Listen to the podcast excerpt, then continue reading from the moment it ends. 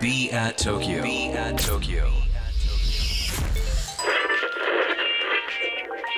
Cultural apartment. Cultural apartments. Be at Tokyo. Be at Tokyo. Cultural apartments. Produced by Be at Tokyo. b アット東京プロジェクトマネージャーのパクリナです東京からまだ見ぬカルチャーを生み出すためのラジオプログラムカルチャールアパートメンツプロデュースドバイ b アット東京今週はゲストに美容コラムニスト福本敦子さんをお迎えしております。本日もよろしくお願いしますお願いしますはい、本日はですねちょっとあの敦子さんのインスタグラムだったり SNS の発信の仕方とかなんかそういったところを深掘りさせていただきたいなと思ってます、はい。私ももうほんと以前からあつこさんのインスタはフォローさせていただいていて大好きなんですけど 中でもオーガニックコスメをあの発信する際に、はい。えー、とハッシュタグ「あつコスメ」で発信されてると思うんですけど、あれなんか本名ですもんねあつこさんあそうです。すごいなんかもうほんとそれこそ持って生まれしなんかでもそれ何も考えないでやったんですけど、えーあつことコスメでなんかまとめらんないかな、あつコスメでいいやぐらいの感じで。ちょっと略したいなぐらいの、あのまとめたかった、うん。でも本もいろんなところで連載しててはい。それがバラバラバラバラいろんな媒体に出てたんですよ、うん。だからえなんかこれじゃあもう何の美容やってる人かわからないじゃんまとめたいと思ったから、うん。あの基本まとめたい人なのかもしれない、私が。最初初めはまあこう自分のおすすめのものを発信していたっていうところでただ今やっぱりこのアツコスメのファンの方たちにも派生してると思うんですけど、はい、なんかファンの広がりとかってどのように感じていきましたか？というのも徐々にこう質問とかが増えていっただったりとか。でもそのコスメのおすすめ喜んでくれる人がいるんだとかは最初なんかアツコスメとかない時にまだコスメキッチンにいた時だったと思うんですけど、はいちょこちょこ書き始めたらというかそれしか書けることがなかったから、うんうんそれ書いてたらあの一緒にお仕事してるモデルさんとか編集者さんが「ああったのあれ面白くない?」って言ってきてくれたんですよ。あだから喜んでくれる人いるんだぐらいだったんですけど、うんうんうんそうですね。今直近でファンの広がりファンの方の広がりを感じたのは、今日撮影中にはい。あの外でロケする時、あはいはい。人が通る時、うん。あどうぞどうぞすいません通ってくださいってやるじゃないですか、うんうんあの人がこう、はい。カメラと自分の間に人が来ちゃった時に、でなんか目が合うなって思う方がいて、うん。なんかご近所さんなのかなと思ってこうやって会釈したら、うんいつもインスタ見てますよって言ってくる 散歩中の方が。えー。はい嬉しいですね。あ年上の方だったんですけど、はいはいはい。なんかそのご近所のやり取りみたいな、うんうん。そうありがたかったです。あのファンの方のリアクションとか私見るのも結構好きでコメント。みんなリアクションっていうかなんか行動する人がすごい多くて、うんうんあのちょ去年うんシンシアガーデンっていう青山のはいカフェで、はい。ちょっとヘルシーなご飯出してるカフェなんですけどそことコラボして立ち寄るオーガニックって企画をやったんですけどいろんな20代から60代まで来てくれたよね、うんうん。すごい。であのエディブルフラワーってあるじゃないですか。はいはい。あのプリンにエディブルフラワーが乗ってるメニューとか一緒に作ったんですよコラボメニュー、うんそしたらあの60代の方来たよとか言って。この食用菊食用菊可愛いわねって言ってすごい。そういう感じの人とか来ましたよ。面白い。面白いですよね。素敵な個性的な方がね結構なんか多いのかな。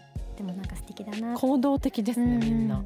これ買いますしたとか。距離の取り方とかも敦子さんのファンの方とのすごい私はなんか勉強になることもたくさんあってなんかそういう視点でもちょっと SNS 見てしまってるんですけどあのぜひぜひフォローしてない方は必ずチェックして。はいぜひフォローしてみてください。一個嬉しかったことがあって言っていいですか？あはいはい。あの本の撮影の時に帯広空港だっけ？帯広だったかな？北海道はいのですね、で、えー、と往復して行ったんですけど、うんうん。行きと帰り航空会社さん国内線で違ってはい。だけど両方に「アツコスメ見てます」っていう方がいて、はい。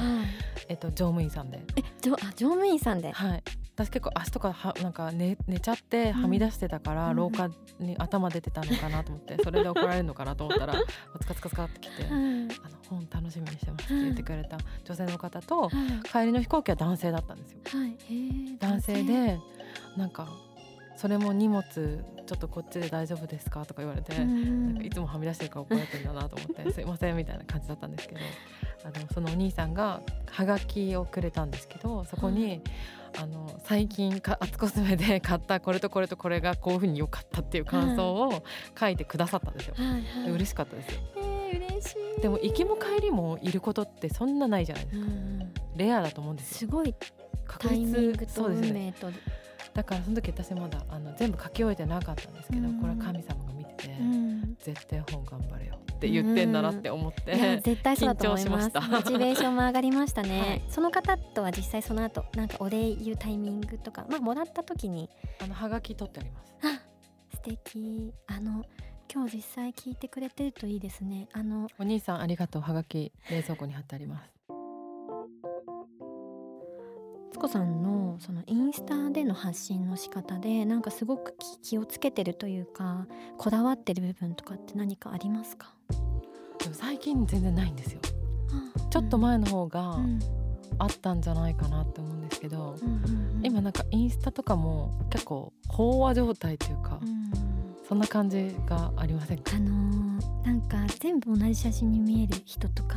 あーなんだろうなんかその人が見えないその人が見えないそうかそうか、んあと突然やっぱインスタやめちゃう人とかも多いあそうなんですね。がします。更新がなかったりとか。でもやっぱりこう発信してて思うんですけど全部は伝えることができない。なんて言うんだろう、あの face to face にかなうものはないじゃないですか。すねそれで私もあの今ポッドキャストの番組を持ってて。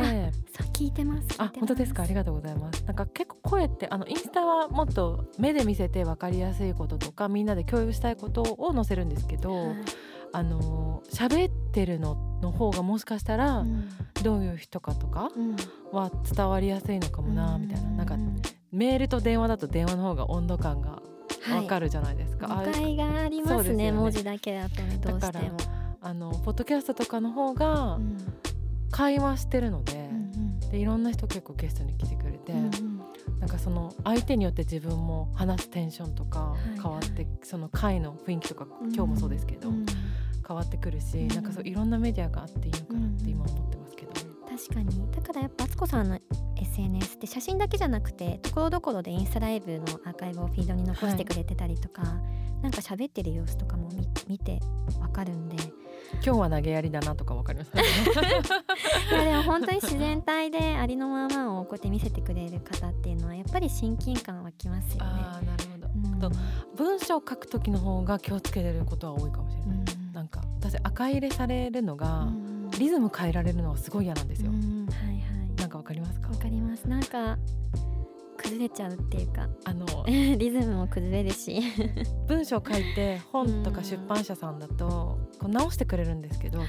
正しい日本語に、うん。正しい日本語に直されると私の喋ってる感じじゃなくなっちゃうから、うん。自分は正しいことを言おうとしてないから、うん。このままでお願いしますみたいな、はい。はい、あでもそうやって赤を戻してくださるのってなんか理解できますよね。編集さんも。うんうんなんかそれで同じ時期に藤子フェミングさんってあのピアニストの人知ってます？かはいあわかります。あの彼女のコンサートを聞きに行ったんですよ、はいプライベートで,、でそしたらやっぱりその人もこう完璧じゃなくてもいいっていうかうん。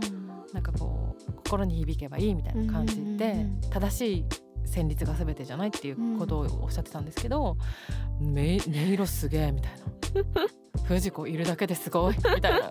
感動しちゃってて、はいはいはい。あだから別に整ってなくてよかった。みたいな、うんうん。うん整ってることが全てじゃないしそうですね。完璧を私も昨日本当に上司に平均点を目指すのはやめてくださいって言われました。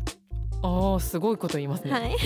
平均点目指してたんですか？なんかどうしても平均点を言ってしまうというかできないことはできないってぶん投げる力を持たないと、あなんかちょっと通ずる話で、はい。その2冊目の、うん。えっ、と編集者。編集者って結構私ディープに付き合うんですけど、はい。やっぱ一緒に物作るから、うん。割とちゃんと向き合うんですよ。はいはい。あの女性が、うん。あのオファーしてくれたきっかけが同世代なんで37とかで、はいはい。あ。結構こなれてくる年らしいんですよね。もうあのこなせちゃう？うん。でそうやってやってたら社長に呼び出されて「お前は最近ちょっと輝いてない」と。本当に好きな人とうん。あの仕事をしてみろみたいな、はい。お前を壊してくるぐらいの著者とやれって。すごいかっこいい上司。はい、でそれでオファーしてくれたらしいんですけど、でその人はこなしてることもなんかその平均点私取れてるって分かってたらしいんですよ。だけどなんかその自分はあのそういうふうに言われたから友達にあげたくなるような本を作りたいって思ってはい。オファーしてくれたらしくて、でやってみたらいつもは恋愛小説とかをやってる方なんで私みたいな本のジャンル初めてで冒険ですね。冒険だし、うん。なんか「えなんでこここういうふうにできてないの?」とか私に怒られて、うん。なんかでもそのぐらいの年でなん。か一回こうまたあ全然自分ができないっていうのを感じて若返ってた楽しかったって言ってくれました。いいエピソードです。あでも通じるところがなんかありますね。そうですよね。えーなんかもしかしたらリスナーさんの中にもこういうことに悩んでいる方とかもいらっしゃるかと思うので。でもちゃんとうん。時間は有限だからうん。好きなことご飯食べるなら一番美味しいのを食べた方が私はいいと思う、いやそう。惰性で食べちゃダメなんですよね。いやなんかもう消化力がもったいないから、うん。あの欲しいものをちゃんと買って、好きな人にちゃんと会ってうんがいいと思います。めちゃくちゃ響きます。これはぜひ欲張りかもしれうんないけど、いろんな方に聞いてほしい本当に。はい、時間が有限だっていう、あつこさん今日もたくさん素敵なお話をありがとうございました。ありがとうございました。明日もどうぞよろしくお願いします。お願いします。b アット東京。東京からまだ見ぬカルチャーを生み出すための Cultural Apartments。それが b アット東京。情報を発信するメディアであり才能が集まるスタジオであり実験を繰り返すラボであり届けるためのショップでもある。決められた型はない。集まった人がブランドを形作る。オンラインとリアルな場でつながりながら発生する化学反応が次の東京を代表する人を物をカルチャーを作り出す。Cultural Apartments. Produced by Be at Tokyo. Be at Tokyo.